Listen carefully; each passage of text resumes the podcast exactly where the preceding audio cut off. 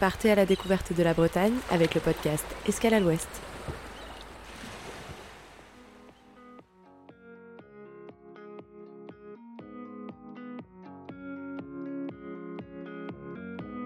Bonjour à toutes et à tous et bienvenue dans ce nouvel épisode d'Escale à l'Ouest. Aujourd'hui, on va parler d'un sujet qu'on n'aborde pas si souvent mais qui est des plus importants, le tourisme et le handicap. Aujourd'hui, l'épisode va être divisé en deux parties. Dans la première partie de cet épisode, pour bien vous aider à comprendre ce que c'est de voyager en tant que personne handicapée et les défis qui y sont souvent associés, j'ai eu le grand plaisir d'interviewer Martin Petit, un influenceur bordelais qui est en situation de handicap. Dans la seconde partie de cet épisode, je suis allée à la rencontre d'Oriane Guérin, qui travaille pour le label Tourisme Handicap, et elle nous parlera des solutions qui sont mises en place en Bretagne pour accueillir au mieux tous les voyageurs. Et n'oubliez pas, L'idée de tourisme pour tous, c'est de rendre les destinations touristiques accessibles pour garantir le tourisme à tout le monde dans la plus grande autonomie possible. Je vous ai fait assez attendre, alors voici mon entretien avec Martin. Bon épisode Bonjour Martin Bonjour Est-ce que pour commencer tu peux te présenter et nous en dire un petit peu plus sur toi? Alors je m'appelle Martin Petit, euh, je vis sur Bordeaux, j'ai 31 ans, euh, je suis créateur de contenu sur euh, les réseaux sociaux depuis quelques années maintenant, ça va faire une dizaine d'années et depuis 6 ans, un peu plus de 6 ans, j'ai eu un accident de plongeon qui m'a qui m'a condamné, même si j'aime pas trop ce mot-là, mais au fauteuil roulant. Et depuis, je partage mon quotidien de jeune homme en situation de handicap sur les réseaux sociaux, où je partage mon expérience, les problématiques auxquelles je fais face. Et voilà, je dénonce des choses et j'essaie aussi adopter une, attitude positive euh, pour euh, bah, montrer qu'on peut très bien avoir une vie en fauteuil roulant. Est-ce que tu peux nous parler un petit peu plus en détail de ton handicap et nous expliquer de quelle manière ça va impacter ton quotidien? Alors, euh, du coup, donc moi j'ai une fracture au niveau C5, donc la cinquième cervicale, hein, comme son nom l'indique. Euh, j'ai une, atteinte sur la moelle épinière au niveau C6, C7, donc ça a son importance parce que euh, j'ai une tétraplégie qu'on qualifie de basse. là, évidemment, on le, le voit pas pour les gens qui écoutent, mais grosso modo, mon atteinte des quatre membres, elle est caractérisée par une atteinte au niveau des doigts notamment, des triceps.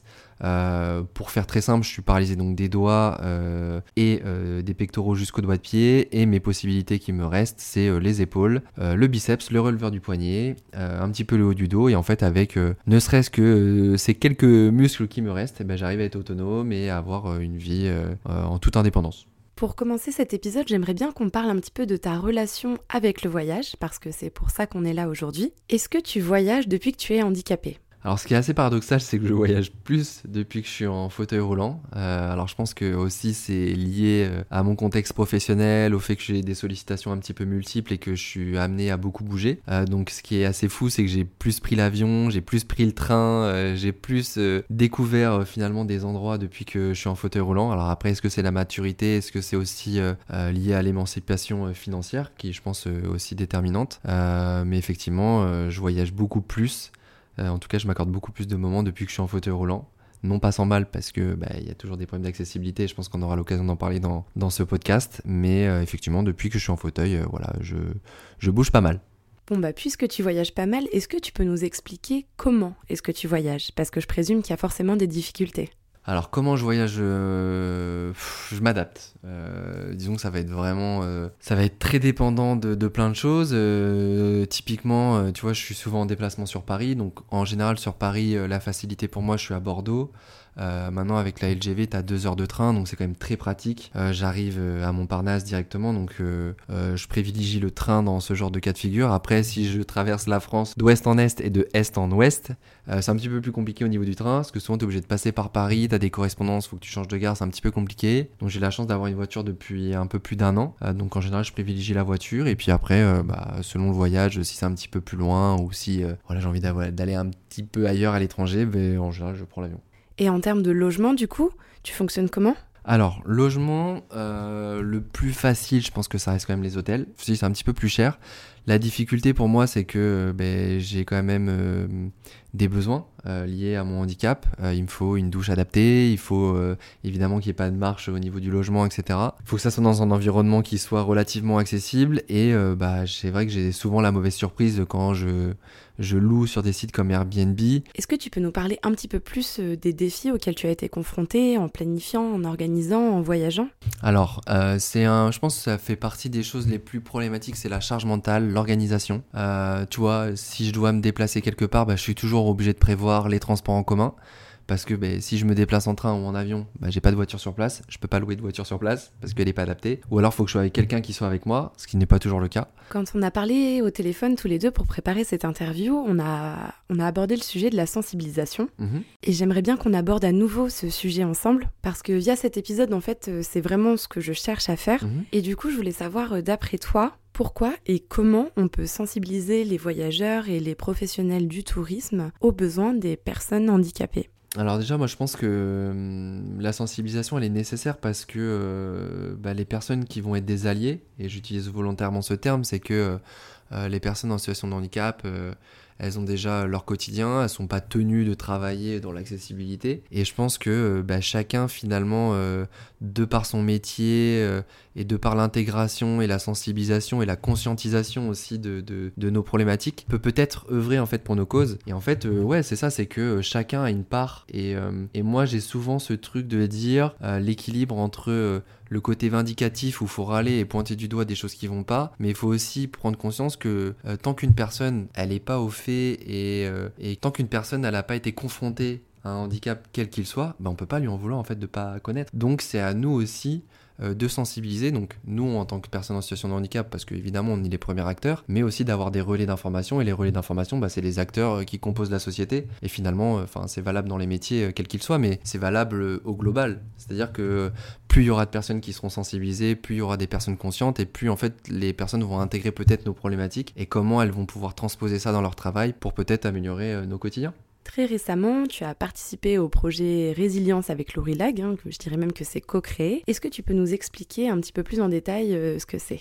Euh, Ce projet, bah, c'est un peu la continuité de ce que je faisais. Euh, en gros, ce qui s'est passé, c'est que bah, les réseaux m'offrent des opportunités que je saisis ou que je saisis pas. il y a trois ans, Laurie, en fait, c'est un explorateur un petit peu de l'extrême qui va dans des environnements pour le coup très extrême et qui est toujours revenu en vie. Et euh, c'est un mec qui m'a appelé, euh, il m'a dit voilà, j'ai envie de t'emmener dans les quatre coins du monde, j'ai envie de te faire faire ça, ça, ça, ça, t'emmener dans le désert, à la neige, euh, sur un bateau, un voilier. Moi, à cette époque, dans le contexte, ben, ça faisait trois ans que j'avais eu mon accident, donc t'as des envies de voyage, t'as des envies de nature, t'as envie d'avoir un exutoire aussi parce que la nature permet de, de, voir de belles choses, de revenir avec des souvenirs, de grandir en tant que, personne. Et bah, m'a passé un coup de fil, m'a vendu le projet m'a vendu du rêve, et je me suis dit, allez go, j'y vais. Et en fait, euh, c'était un petit peu la continuité de ce que j'avais envie de voir, de faire, de, renouer avec la nature, d'aller peut-être euh, chercher mes limites, euh, et puis d'en apprendre davantage sur moi, parce que c'est pareil, dans des environnements comme le désert, sur une montagne enneigée ou sur un voilier, bah forcément, en fauteuil, je l'avais jamais vécu, et c'était un moyen d'apprendre davantage sur, sur moi. Et on a eu l'opportunité de le raconter dans un livre, donc qui est sorti le 6 septembre dernier, pardon. Est-ce que c'est ton expérience de voyage la plus mémorable en tant que personne handicapée? Ah bah c'est en tout cas la plus extrême. ça c'est clairement euh, euh voilà, c'est pas un enfant de cœur comme on dit, euh, c'est quelqu'un qui est dans l'extrême, c'est quelqu'un qui va vite et c'est quelqu'un qui m'a poussé dans mes retranchements et puis voilà, c'est un homme d'action. Euh, je pense qu'il avait envie aussi de me pousser dans, mes limites et puis voilà, de toute manière pour, pour faire des choses un peu ambitieuses, il faut marquer les esprits et pour marquer les esprits, il faut faire des choses qui n'ont jamais été réalisées et c'est ce qu'on a fait. On a fait un décollage en parapente en haut d'une montagne enneigée, ils m'ont emmené tout en haut euh, en voilier sur un bateau, euh, en fauteuil tétraplégique. Euh, ouais, c'est un truc de fou. Et puis le traversée du désert qui a été infâme parce qu'il y a une il y a aussi une réalité, c'est que les personnes dans ma situation qui ont une lésion sur la moelle épinière, on a plein de troubles associés qui sont liés en fait à une paralysie. Un des troubles associés en ce qui me concerne, c'est la thermorégulation. C'est-à-dire que je régule pas comme tout le monde. Dès qu'il fait chaud, j'ai beaucoup de difficultés à me refroidir et quand il fait froid, j'ai beaucoup de difficultés à me réchauffer. La seule période à laquelle on a pu partir, c'était en été. C'était le en juillet. Et en fait, c'était soit ça, soit le projet en fait ne se faisait pas parce que les plannings de tout le monde concordaient à ce moment-là et euh, on, bah, on a eu pas d'autre choix que de partir à cette période. Sauf qu'il faisait plus de 50 degrés dans le désert je ne régule pas et ça a été très très très très très éprouvant. Ça a été, euh, je pense, une des épreuves les plus difficiles que j'ai eu à vivre parce que euh, ben, mon corps montait en température et j'avais beau boire, on avait beau mettre de l'eau, on avait beau tout faire. Bon, T'as l'impression que t'es dans un four en fait. Donc même si tu mets de l'eau, ben, l'eau se réchauffe et c'était une une vraie, vraie, vraie galère. Donc non, c'est l'expérience la plus folle que j'ai faite, clairement. Après, c'était pas la plus reposante. Et c'est vrai que l'accès à la nature en général c'est aussi un petit peu pour, pour se reposer et là j'ai pas eu trop l'occasion donc c'est mais ça m'a permis de voir mes limites de côtoyer des environnements que j'aurais peut-être pas côtoyé autrement parce qu'il y a aussi tout le collectif qui a permis d'arriver là où on a été et ce qu'on a fait et euh, bah, maintenant ça me permet aussi d'envisager dans des choses un peu plus euh, sereines on va dire et un peu plus reposantes est-ce que pendant tout ce voyage, toute cette période-là, tu as rencontré des moments d'entraide collective qui t'ont particulièrement marqué? Bah, la, situation la plus marquante sur résilience, c'est le décollage en parapente. En fait, ce qui est, euh, assez fou, c'est que euh, on a créé un, espèce de prototype de luge où on a, euh, on a comment dire, on a associé, si tu veux, la sellette du parapente, donc c'est ce avec quoi tu voles, avec la luge. En fait, on avait une luge, si tu veux, qui a été donc mixée avec cette sellette. La sellette, en fait, me permettait d'être assis confortablement dans la luge la luge, on a mis de la peau de phoque euh, bah, pour pouvoir en fait me hisser en haut de la, montagne. En fait, les garçons m'ont hissé à 5 euh, à un sommet à 2000, donc ce qui est assez fou pendant plusieurs heures. Ils ont retiré les peaux de phoque et en fait la luge, ce qui a jamais été vu dans le monde, euh, on a retiré les peaux de phoque et en fait la luge permettait d'être le, matériel qui me permettait d'avoir l'inertie pour pouvoir décoller. Parce que normalement en parapente tu cours et euh, tu décolles.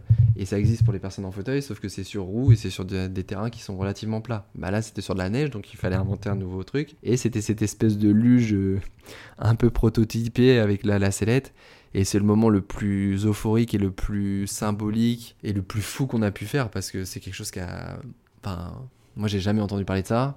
Et forcément, enfin, on a, mis aussi ma vie en danger parce que bah, on savait pas si ça allait fonctionner. Et on a réussi à décoller en parapente en haut de cette putain de montagne enneigée où les garçons m'ont tracté pendant plusieurs heures. Et voilà, la délivrance, c'est tu voles, t'es en vie, t'es en face du Mont Blanc. Enfin voilà, l'environnement, le, moment, il est, il est hors du temps. Et t'as un sentiment de liberté, de lâcher prise qui est, qui est incroyable. Et, euh, et le parapentiste euh, Florian, c'est quelqu'un qui. C'est un, mec, c'est un génie dans son domaine. Et, euh, et, pareil, ça a aussi participé à ce que le moment se passe euh, bien psychologiquement. Parce qu'évidemment, j'avais des appréhensions, mais mm, cette personne, bien que je l'ai connue 2-3 jours avant, de faire cette ascension et ce décollage, j'ai senti tout de suite que je pouvais lui faire confiance. C'est quelqu'un qui n'aurait pas pris de risque inconsidéré s'il avait eu la moindre, s'il avait eu le moindre doute. Et là, tu décolles avec la luge.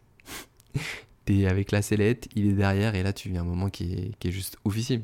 Moi, je sais que ton histoire, elle va pouvoir euh, inspirer des personnes qui sont en situation de handicap ou alors des aidants, des personnes qui aident des personnes euh, handicapées. Qu'est-ce que tu aimerais transmettre comme message à des personnes dans cette situation qui hésitent à franchir le pas, qui hésitent à voyager? Moi, je pense que ce qui m'a manqué et ce dont j'ai eu besoin, alors après, euh, je suis très mauvais pour donner des conseils parce que je pense qu'on a tous, et toutes notre euh, singularité et nos personnalités qui sont différentes. Donc, euh, ce qui s'applique à moi ne s'applique pas forcément pour tout le monde. Par contre, de mon expérience, moi j'ai eu besoin d'exemples, j'ai eu besoin de gens qui me donnaient de l'énergie, qui me montraient que le champ des possibles était envisageable. Et euh, bah, c'est typiquement ce qu'on a fait. Alors après, avec l'humilité que je me dois d'avoir, le fait que ça a été aussi quelque chose qui a été réalisé collectivement, que c'est un travail d'équipe et que c'est pas moi tout seul qui ai réalisé ça. Hein. Clairement, sans les garçons pour résilience, ça aurait jamais été possible. Donc euh, non, le conseil c'est de croire en soi, c'est de croire en ses rêves. Alors c'est des, des, phrases un peu bateau, mais euh, de rêver grand et puis de savoir s'entourer aussi des personnes euh, et savoir saisir les opportunités, de se faire confiance. Après, euh, le seul conseil que je peux donner, et ce qui s'est appliqué à moi, et je pense que ça s'applique à beaucoup de personnes qui, ont une forme de résilience par rapport à des choses qu'ils peuvent vivre, hein, parce que je rappelle que la résilience, c'est pas que pour une personne en situation de handicap, ça peut être pour une personne qui vit une rupture amoureuse difficile, euh, c'est la maladie d'un proche, c'est la perte d'un proche, c'est euh, un burn-out au travail, et c'est de faire confiance au temps. Le temps, c'est le meilleur des alliés pour aller mieux. Euh, moi, évidemment, au début de mon accident, c'était très compliqué. Et en fait, ben, j'ai trouvé du réconfort dans le temps, dans mes rencontres, dans le fait que ben, j'étais encore, encore capable de réaliser des choses. Et la preuve, en tout cas, avec ce projet-là. Et euh, la persévérance et se faire confiance. Bon, on a abordé pas mal de voyages passés, mais est-ce que tu as des projets de voyage? Oh, bah oui. Hein.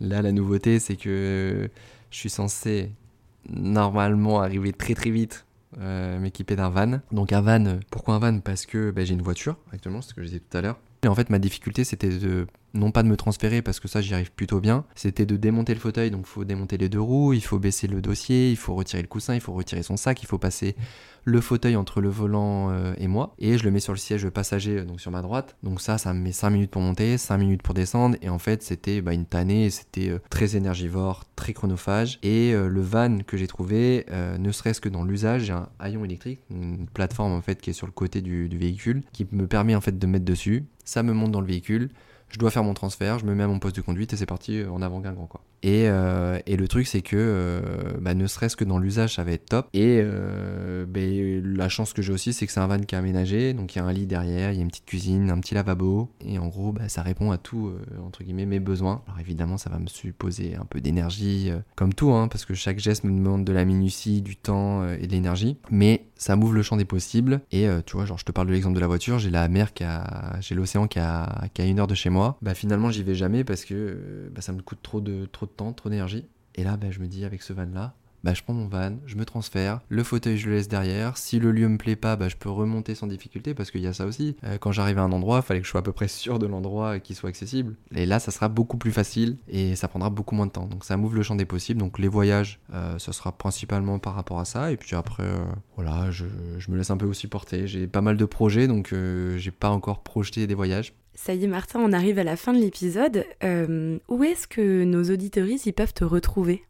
Tu peux me retrouver sur, euh, principalement sur Instagram. Euh, donc sur ma page qui s'appelle El Martitino. donc non, si tu mets Martin Petit, tu me trouves.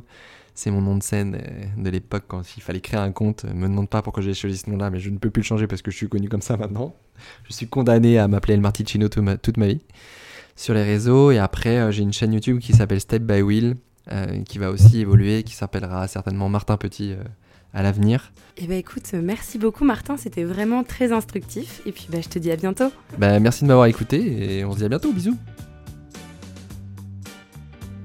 Grâce à Martin, je présume que vous avez mieux réussi à comprendre comment voyagent les personnes en situation de handicap et les défis auxquels elles sont confrontées quotidiennement. Maintenant, on va écouter Oriane Guérin du label Tourisme et Handicap. Elle va prendre le temps de nous parler du tourisme pour tous en Bretagne et des solutions qui s'offrent à nous dans notre belle région. Bonjour Oriane. Bonjour. Est-ce que vous pouvez vous présenter s'il vous plaît? Oui, je suis Oriane Guérin, je suis responsable tourisme pour tous à la Fédération régionale des offices de tourisme de Bretagne. En quoi est-ce que ça consiste votre travail? Alors je suis euh, référente pour la marque Tourisme et Handicap et mon rôle c'est de coordonner la marque à l'échelle de la Bretagne. Et donc je travaille avec tout un réseau d'évaluateurs pour promouvoir la marque et la développer sur le territoire. Ok, pour quelqu'un qui connaît pas du tout cette marque, qui est pas du tout informé, comment est-ce que vous pourriez lui expliquer en une phrase? En une phrase, en fait, c'est un label qui permet de garantir un niveau d'accès à toutes les personnes, et notamment celles en situation de handicap, que ce soit auditif, mental, moteur ou visuel. Oui, alors le label, il concerne plusieurs filières. On a en effet les hébergements, donc ça inclut les hôtels, les campings, les gîtes, les, meublés de tourisme, les chambres d'hôtes. Euh, il peut être attribué aussi pour les restaurants, pour les sites d'information touristique, comme les offices de tourisme, et pour les sites de visite ou de loisirs. Donc là, c'est très très large. Ça peut être euh, une visite guidée, ça peut être un musée, ça peut être un sentier de balade, euh, ça peut être une activité sportive, un parc zoologique. C'est très vaste. En ce moment, en Bretagne, il y a 224 établissements qui ont la marque ou qui sont en cours d'obtention de, la marque. Que, quels sont les principaux objectifs et les initiatives qui sont en place actuellement pour favoriser euh, ce tourisme accessible en Bretagne? Alors, il y a plein d'initiatives qui sont souvent locales. Euh, pour nous, euh, l'objectif, c'est surtout, grâce à la marque, de mettre en avant ces initiatives et de faire prendre conscience à chacun qu'il y a encore plein de choses à faire et qu'on peut s'adapter à plein d'autres personnes. Il y a beaucoup d'initiatives dans, les, dans les territoires. Certaines villes, certaines communes ou certaines associations font plein de choses pour rendre leur structure accessible. Et le, les, contacts des uns avec les autres favorisent la création d'une offre globale, en fait. Et puis je présume que plus on est nombreux à en parler, euh, plus euh, on se fait entendre et plus ça permet à l'information de circuler aussi. Exactement. En fait, il n'y a, a, jamais de, de, mauvaise volonté ou de volonté contre-productive à rendre un site accessible. Il y a plutôt euh, parfois une ignorance. Donc en fait, le plus grand travail, c'est plutôt de sensibiliser tout le monde aux questions du handicap. Que selon vous, euh, la Bretagne est un territoire accessible. La Bretagne est un territoire accessible. Il y a beaucoup d'efforts qui sont faits dans tous les cas, mais on peut toujours faire plus et on peut toujours faire mieux. Il y a hum, de plus en plus de, ou de structures ou de collectivités qui prennent en compte euh, l'accueil pour tous, et c'est très bien parce que ça permet de favoriser des, développements euh, très importants. en Bretagne, on n'a pas encore de, de ville destination pour tous. C'est une autre marque d'État qui plus large que le label Tourisme Handicap qui prend en compte toute la chaîne d'accessibilité, du transport, de l'hébergement, de la restauration. Mais on espère bien que 2024 ou 2025, on ait enfin une ville destination pour tous euh, en Bretagne. On a le territoire de Lorient qui est très engagé dans la démarche et qui a déjà beaucoup, euh, beaucoup fait euh, pour accueillir tout le monde. L'objectif de, tourisme et handicap, pour nous, c'est pas tellement de concevoir des choses spécialement pour les personnes en situation de handicap, c'est plutôt d'inclure tout le monde dans les visites qui existent déjà. On a, beaucoup de, choses à faire en Bretagne. Il y a beaucoup de structures qui accueillent tout le monde. On a des musées qui sont accessibles. Euh, on parlait de Lorient, on a la Cité de la Voile, euh, Éric Tabarly, qui est, accessible pour les, personnes qui sont en situation de handicap, pour les quatre types de handicap. Mais on a aussi plein d'autres choses. On a des musées d'envergure en Bretagne, on a les champs libres, on a le musée des beaux-arts de Quimper, mais on a aussi des sentiers de balade, de randonnée. On peut faire du char à voile euh, en Bretagne, ça c'est un, un cahier des charges qui a été spécifiquement développé par les Bretons et qui a été repris après au niveau national. Donc il y a plein d'initiatives. Dès qu'il y a une volonté d'une structure pour accueillir tout le monde, on, étudie comment, comment faire pour que ce soit possible. Des obstacles euh, subsistent toujours en matière de tourisme accessible et comment est-ce que vous abordez euh, ces obstacles-là Alors la démarche tourisme handicap, c'est vraiment une démarche de progrès. Donc on sait très bien que mm, c'est compliqué dès le départ de répondre euh, aux attentes et aux besoins de tout le monde. Euh, quand on a la marque, on peut l'avoir pour deux, trois ou quatre handicaps. et l'idée, c'est de progresser. C'est pas toujours facile parce que des fois, quand on fait un aménagement pour une personne malvoyante, ça répond pas aux besoins d'une personne qui a des difficultés à se déplacer. Donc ça, c'est les gros obstacles, de réussir à, concilier les, besoins de tout le monde. Euh, mais comme je disais, oui, on est vraiment dans une démarche de progrès, donc c'est ce qui facilite euh, le, développement. Une fois que les personnes sont engagées, il y a vraiment une volonté de faire un maximum. C'est très, très prenant, c'est vraiment un, cercle vertueux, et ça permet de développer des initiatives qui, répondent à tous. Et du coup, euh, concrètement, comment est-ce que vous allez les surmonter, ces obstacles? Vous disiez que par exemple, euh, euh, quand on a un hébergement qui est labellisé pour euh, un handicap visuel, comment est-ce que vous vous accompagnez bah, par, exemple l'hébergeur pour faire en sorte que son hébergement soit peut-être amélioré pour correspondre à plus de handicap et pour avoir plus de, de, plus de cases à cocher, on va dire, dans le label tourisme et handicap? Pour avoir la marque tourisme et handicap, on reçoit des visites d'évaluation qui sont composées de souvent un binôme, mais ça peut être plus d'évaluateurs avec une personne qui est issue du monde du tourisme et une personne qui est issue du monde de handicap. Donc qui peut, elle, apporter euh, son, regard ou son expertise et aussi traduire ses besoins de façon euh, très concrète. On parle de, handicap visuel, la personne euh, va simplement recommander d'améliorer les, les contrastes. Pardon. Des fois, c'est juste une question de, changer la, couleur de, la peinture ou d'apporter des éléments en relief. C'est souvent très très, pratique en fait. Quelles sont, selon vous, les grandes opportunités pour améliorer encore l'accessibilité et faire de la Bretagne une destination de choix pour tous les voyageurs? Alors, le fait qu'on ne soit pas encore 100% euh, exemplaire, ça laisse forcément des opportunités. Euh, on est certainement aidé par les grands événements nationaux. On parle beaucoup des Jeux olympiques et Jeux paralympiques. Donc ça permet bah, de sensibiliser, de faire prendre conscience et de donner envie à, tout le monde d'œuvrer euh, pour l'accueil de tous. ça permet aussi de développer des aides financières. Là, l'État a, mis en place un fonds territorial d'accessibilité qui permet de financer certains travaux. Et puis nous, à la, fédération régionale, on mène aussi une étude pour révéler le potentiel d'accessibilité des territoires ou des sites, ce qui peut les aider à, découvrir le, champ des possibles et, à développer leur activité. Comment les, comment les grandes avancées dans le domaine de l'accessibilité, elles contribuent à améliorer l'expérience touristique en général en Bretagne? Alors on a beaucoup, c'est souvent lié euh, aussi à l'innovation. Euh, on peut citer encore, encore une fois euh, Lorient qui travaille avec un espace vraiment de, développement, d'innovation technologique qui permettent de, répondre aux besoins des personnes en situation de handicap. Et souvent, en fait, c'est la collaboration aussi entre, euh, entre différentes personnes, entre euh, le monde médical, le monde touristique et le monde de l'innovation qui permettent de, faire des développements euh, très adapté. Euh, pour la troisième partie de cet échange, j'aimerais qu'on parle des ressources utiles. Est-ce qu'il y a des ressources euh, qui sont disponibles ou des contacts en Bretagne pour les personnes qui souhaitent voyager de manière accessible? Alors évidemment, moi je ne peux pas ne pas vous citer les offices de tourisme, d'autant qu'on travaille, euh, alors on travaille pour eux puisqu'on est la Fédération régionale des offices de tourisme, mais on travaille aussi avec eux. Parmi nos évaluateurs, la moitié sont issus des offices de tourisme. Et évidemment, c'est pas leur seule mission n'est pas d'être référent en tourisme et handicap. Ils sont aussi référents sur le tourisme euh, en premier lieu. Et parce que le, visiteur va leur demander euh, aussi bien la plus belle plage, le meilleur restaurant, mais aussi les parkings ou les toilettes. Euh, les, personnes qui travaillent dans les offices de tourisme connaissent tout le monde, c'est vraiment des prescripteurs de leur territoire. Et c'est aussi eux qui font le relais avec les prestataires pour améliorer euh, l'accueil. Donc c'est vraiment un, partenaire euh, de choix d'abord pour organiser son séjour, à mon sens. Il y a d'autres ressources après aussi, euh, sur Internet, bien sûr. Il y a le, site euh, Tourisme Bretagne, qui est le site euh, officiel du Comité régional du tourisme de Bretagne. Et il y a le site national aussi de l'Association Tourisme Handicap qui, recense toutes les offres euh, qui ont le label. Est-ce que vous pouvez me faire un petit top 3 des destinations qui sont accessibles pour tous en Bretagne?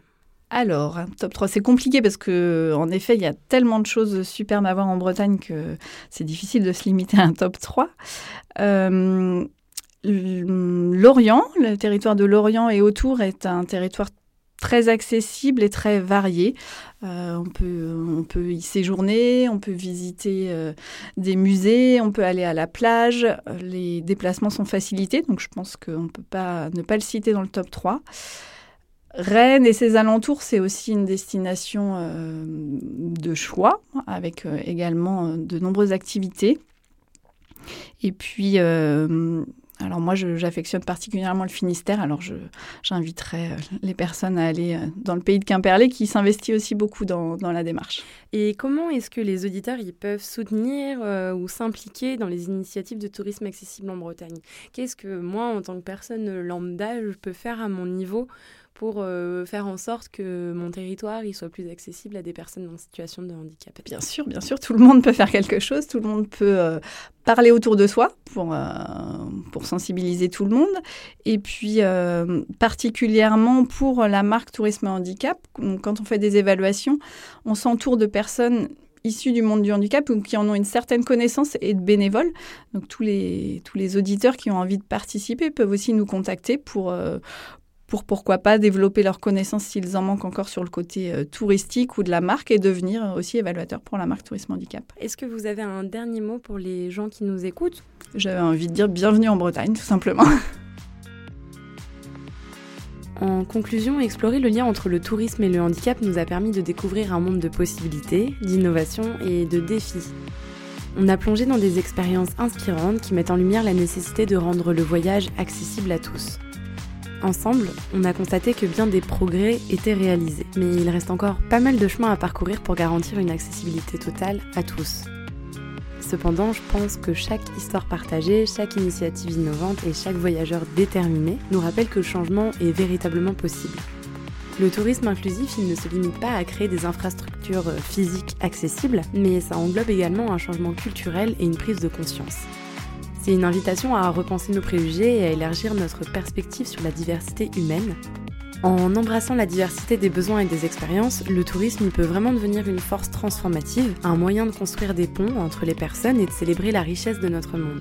En investissant dans des voyages accessibles, on investit dans une société plus inclusive où chacun a la possibilité de découvrir le monde qui l'entoure comme il le souhaite. Ensemble, je pense qu'on peut faire en sorte que le tourisme devienne une porte ouverte à l'aventure pour tous, indépendamment de nos capacités. Merci beaucoup à vous de nous avoir rejoints pour cet épisode d'Escale à l'Ouest et j'espère que ces interventions vous ont inspiré à contribuer à rendre le monde du voyage plus accessible et accueillant pour tous. Je vous dis bon voyage et à bientôt pour un nouvel épisode d'Escale à l'Ouest.